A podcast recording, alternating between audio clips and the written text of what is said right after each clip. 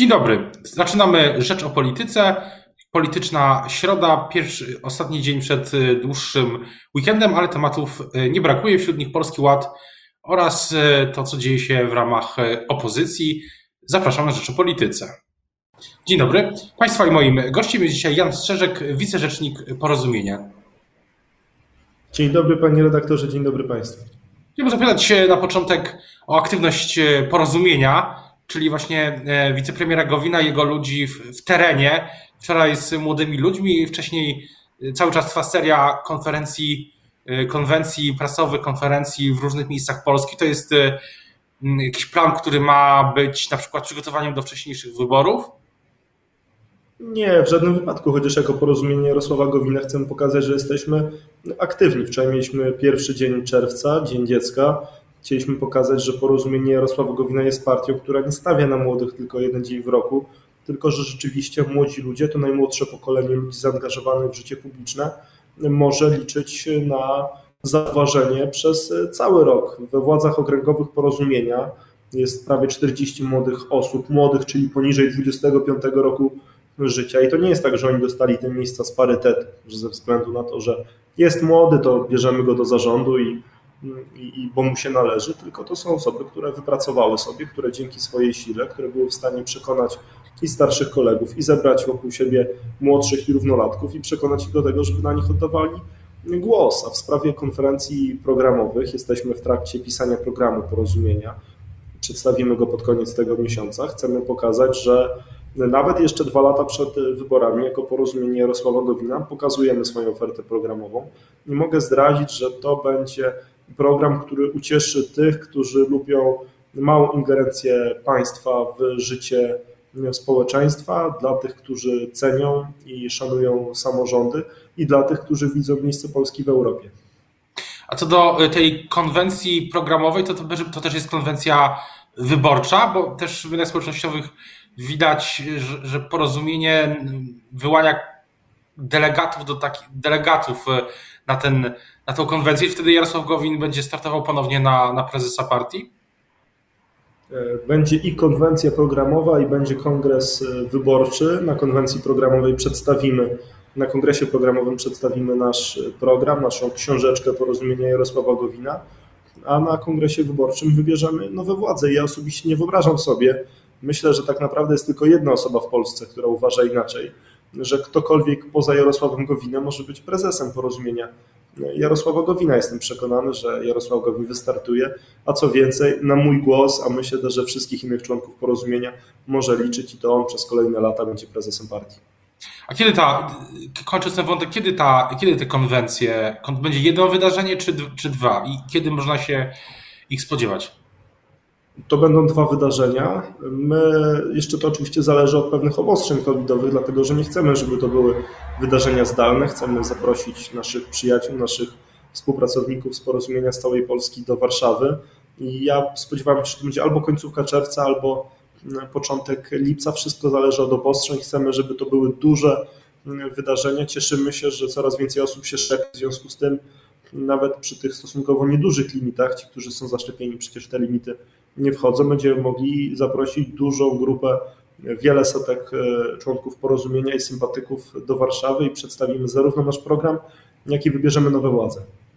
Ale chciałbym też zapytać o Polski Ład. Mówił Pan, że ten program spodoba się tym, którzy chcą małej ingerencji państwa w, w gospodarkę, tym, którzy się, e, którzy są, sympatyzują z samorządem i ideą samorządności. I pytanie, jak się to ma do pol, Polskiego Ładu, bo właśnie samorządowcy, przedsiębiorcy, wiele osób e, stawia pytania wobec e, tego polskiego ładu i jego rozwiązań. W kwestii samorządu jako porozumienie zaproponowaliśmy w ramach naszego wkładu do Polskiego Ładu e, samorządową subwencję rozwojową, czyli coś, co miałoby funkcjonować jak Rządowy Fundusz Inicjatyw Lokalnych, ale byłoby oparte na niezależnym algorytmie, który sprawiałby, że nikt nie mógłby postawić tezy, że te pieniądze są rozdzielane w sposób jakikolwiek budzący wątpliwości. Przy okazji Erfilu wielu polityków, szczególnie opozycji, miało pewne wątpliwości do tego, w jaki sposób te środki są rozdzielane. My zaproponujemy algorytm, który takie wątpliwości wyklucza. W kwestii gospodarki nie ma co ukrywać. Jarosław Gowin od samego początku stara się i wiem też, że to zostanie zrealizowane, że osoby zarabiające do 13 tysięcy złotych brutto, zarówno jako pracownicy, ale także jako jednoosobowe, osoby prowadzące jednoosobową działalność gospodarczą na Polskim Ładzie nie będą stratne. Tutaj chciałbym wszystkich uspokoić. Porozumienie nie rezygnuje z walki o klasę średnią. Ale też y, pamiętam, że wicepremier Gowin mówił, że no, wkrótce będą te szczegóły tych propozycji. Y, jak mówiłem na, na wstępie, zaczyna się mm, długi weekend. Y, przez najbliższe kilka dni polityka może zwolnić. Czyli kiedy opinia publiczna no, pozna efekty tych, tych rozmów? Nie zdziwię się, chociaż jeszcze tego nie chcę powiedzieć ze stuprocentową pewnością, że to może stać się jeszcze dzisiaj. Bo dzisiaj też premier Morawiecki ma przedstawić y, te 10 ustaw, które, listę 10 ustaw, które będą realizować y, polski, y, polski ład. No i pytanie, od czego zależy to, czy porozumienie poprze tę ustawę? No i jednak pytanie o tą sytuację, która jest obecnie, bo wicepremier Gowin po, po, podpisuje to porozumienie na tej konwencji w błysku fleszy, a teraz cały czas jest rozmowa o konkretach. No, ja mam trochę jednak wrażenie, że może Pytanie, czy mogłoby być odwrotnie? Rzeczywiście, sam jestem zwolennikiem tego, żeby najpierw dopracować szczegóły, a później je upubliczniać, ale dzisiaj te konkrety poznamy na konferencji pana premiera Mateusza Morawieckiego. Co więcej, jestem przekonany, że nasi partnerzy z Prawa i Sprawiedliwości i Solidarnej Polski dobrze wiedzą, że chcąc uzyskać poparcie posłów porozumienia, te konkrety muszą znaleźć się w tych prezentowanych ustawach, a z tego co wiem, znajdą się i one będą skonstruowane w ten sposób, że będą w pełni do zaakceptowania przez porozumienie. I nie dlatego, że porozumienie wycofa się ze swoich postulatów, tylko dlatego, że te postulaty znalazły poparcie wśród naszych przyjaciół zarówno z PiS, jak i Solidarnej Polski. A jaki jest, e, jak pan sądzi, jak będzie dalej wyglądała polska e, polityka? Czy na przykład przez te dwa miesiące wakacji będzie czas e, pewnego uspokojenia nastrojów i ta polityka wróci we wrześniu, czy, czy może się wydarzyć coś innego? Jest już kilka wydarzeń zapowiedzianych na termin wakacji, chociażby bardzo dobra inicjatywa Rafała Trzaskowskiego skierowana do młodych ludzi. Ja do samej idei tego kampusu Polska jestem bardzo przychylnie nastawiony, chociaż trochę martwią mnie szczegóły, dlatego że Platforma sięga po nowych młodych ludzi, podczas gdy tych starych młodych ludzi, którzy już z nimi współpracują, konsekwentnie wycina ze swojego środowiska, co mogliśmy obserwować zarówno przy układaniu list wyborczych w 2019 roku, a myślę, że ci, którzy śledzą to, co się dzieje w Platformie, również mogli się przekonać, w jaki sposób jest traktowana młodzieżówka tej partii, młodzi demokraci. I myślę, że no, House of Cards może się chować przy tym, w jaki sposób próbowano tam osiągać rezultaty wyborcze. Polityka oczywiście nie zwolni, bo to jest gra, to jest e, aktywność, której nie da się zatrzymać. Oczywiście sezon urlopowy E, sprzyja temu, żeby trochę mniej mówić na temat bieżącej polityki, ale również my jako porozumienie mamy zamiar przez ten okres wakacji być e, aktywni, mamy zamiar być mocno widoczni w terenie, a jestem przekonany, że identyczne albo bardzo podobne plany mają również inne środowiska polityczne. To nie będzie okres e, spokoju, odpocząć od polityki można dopiero jak się z niej wyjdzie. A co do samej polityki, czyli E, nie jest pan, jestem trochę zaskoczony, że nie jest, że jest pan e, tak pozytywnie nastawiony do inicjatywy de facto wiceprzewodniczącego Platformy, czyli Rafała Trzaskowskiego. Czyli mówi pan, że Campus Polska to jest dobry, dobry pomysł? To znaczy, mógłbym oczywiście być takim e, zapiewajłą i siepaczem, który mówi, że jak cokolwiek Trzaskowski wymyśli, to jest to z gruntu złe, no ale nie jest. Fakty są takie, że jako prawica odpuściliśmy temat młodych. Jako prawica po sześciu latach naszych rządów widzimy, że zarówno, że Prawo i Sprawiedliwość ma 3% e, poparcia wśród młodych, e, porozumienie ma 4%, a Solidarna Polska ma 1 albo 0. Ja mówię tutaj o sondażu dla jednego z e, poważnych serwisów internetowych i dla jednej z poważnych telewizji informacyjnych, które właśnie takie wyniki pokazywały, a młodzi ludzie chcą głównie skupiać się wokół czy Szymona Hołowni, czy głównie lewicy. My ten okres e, trochę przespaliśmy, trzeba wziąć się do roboty.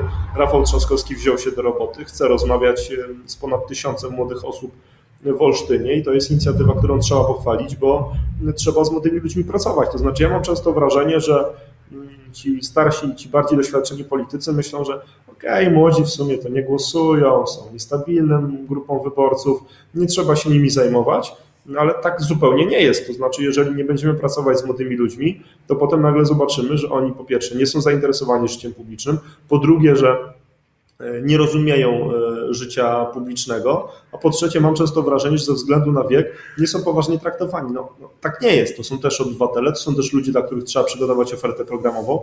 No, to są ludzie, którzy będą stanowić o sile naszego kraju w przyszłości i dlatego ja widząc, jak e, my staramy się współpracować z młodymi, rok temu, pewnie pan redaktor pamięta, mam nadzieję, że nasi widzowie również, przez wakacje przeprowadziliśmy akcję Najlepszy Plan dla Młodych. Spotykaliśmy się z młodymi ludźmi, niezależnie od poglądów, bo spotykaliśmy się i z lewicowymi, i z prawicowymi, zasadniczo ze wszystkimi, którzy chcieli rozmawiać, żeby wypracować postulaty w czterech e, filarach i zasadniczo cieszę się, że Rafał Trzaskowski, mimo tego, że jest mi ideowo absolutnie obcy jako prezydenta Warszawy oceniam go fatalnie, wpadł na dobry pomysł i stara się włączyć maksymalnie dużą ilość młodych osób w życie polityczne w Polsce. To jest pozytywne.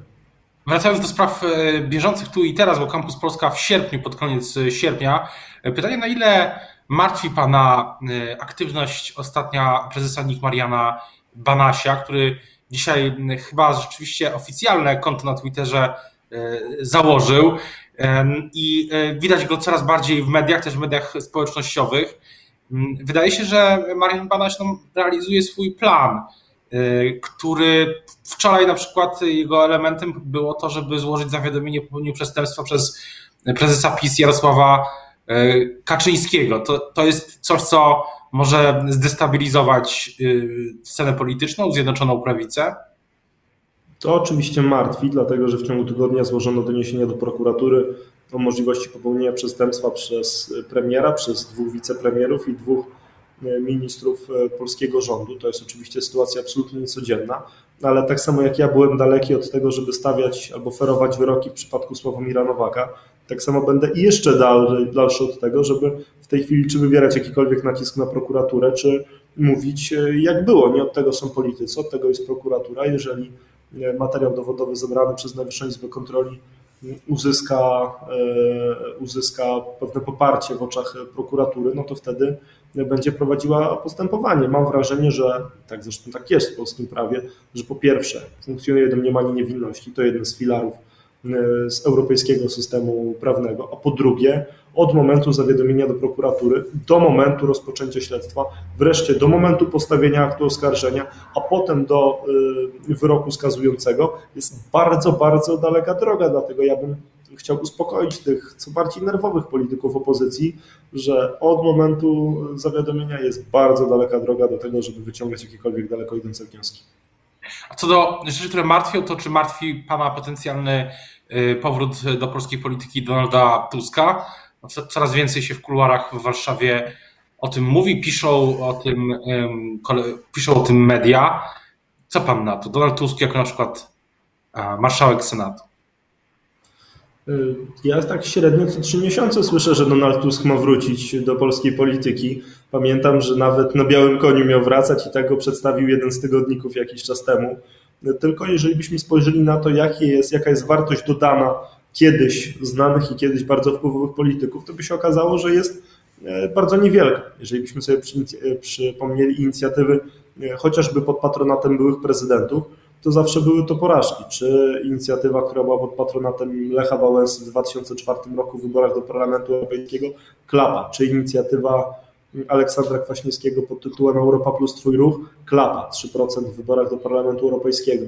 Jak zobaczyliśmy sondaże mówiące o tym, jak Polacy oceniają zaangażowanie się prezydenta Bronisława Komorowskiego w koalicję polską, no to też oględnie mówiąc, no nie zostało to dobrze ocenione. Dlatego ja mam wrażenie, że oczywiście jest spora grupa ludzi, która z sentymentem patrzy na czasy Donalda Tuska i też bardzo wysoko ocenia byłego premiera, ale no, czas w polityce płynie, popularność również mija, zaufanie także. No mam wrażenie, że on już nie odegrałby tak dużej roli, jaką odgrywał kiedyś, a Donald Tusk też nie jest politykiem, który zgodziłby się na to, żeby być szeregowym e, posłem czy szeregowym senatorem. Poza tym rodzi się drugie pytanie, skąd miałby tym senatorem zostać? No tutaj w kuluarach mówi się, że po prostu ktoś mógłby z mm, senatorów opozycji zrezygnować i uruchomić proces wyborów e, e, uzupełniających w którymś senackim okręgu korzystnym dla opozycji, bo to są takie, w których, w których e, opozycja ma zdecydowaną przewagę ze względu na samą geografię wyborczą.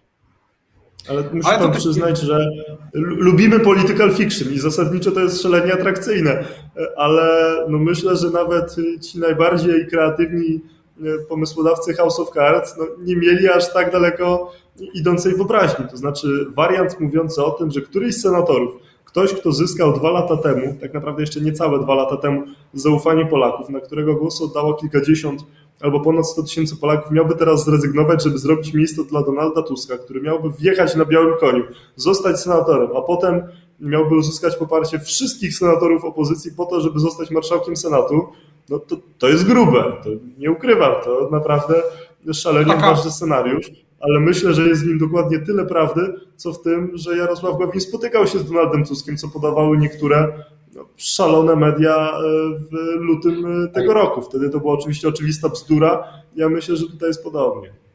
To jak e, będzie, ja mówię tylko to, co czasami gdzieś można usłyszeć w, w kuluarach, to, czy się tak stanie, no to oczywiście pytanie jest otwarte. Teraz bardzo już dziękuję za rozmowę Państwa i moim gościem się Jan Strzeżek, wicerzecznik Porozumienia Jarosława Gowina. Kłaniam się nisko i życzę miłe środy i miłego zarówno w zakresie duchowym, jak i wypoczynkowym długiego weekendu.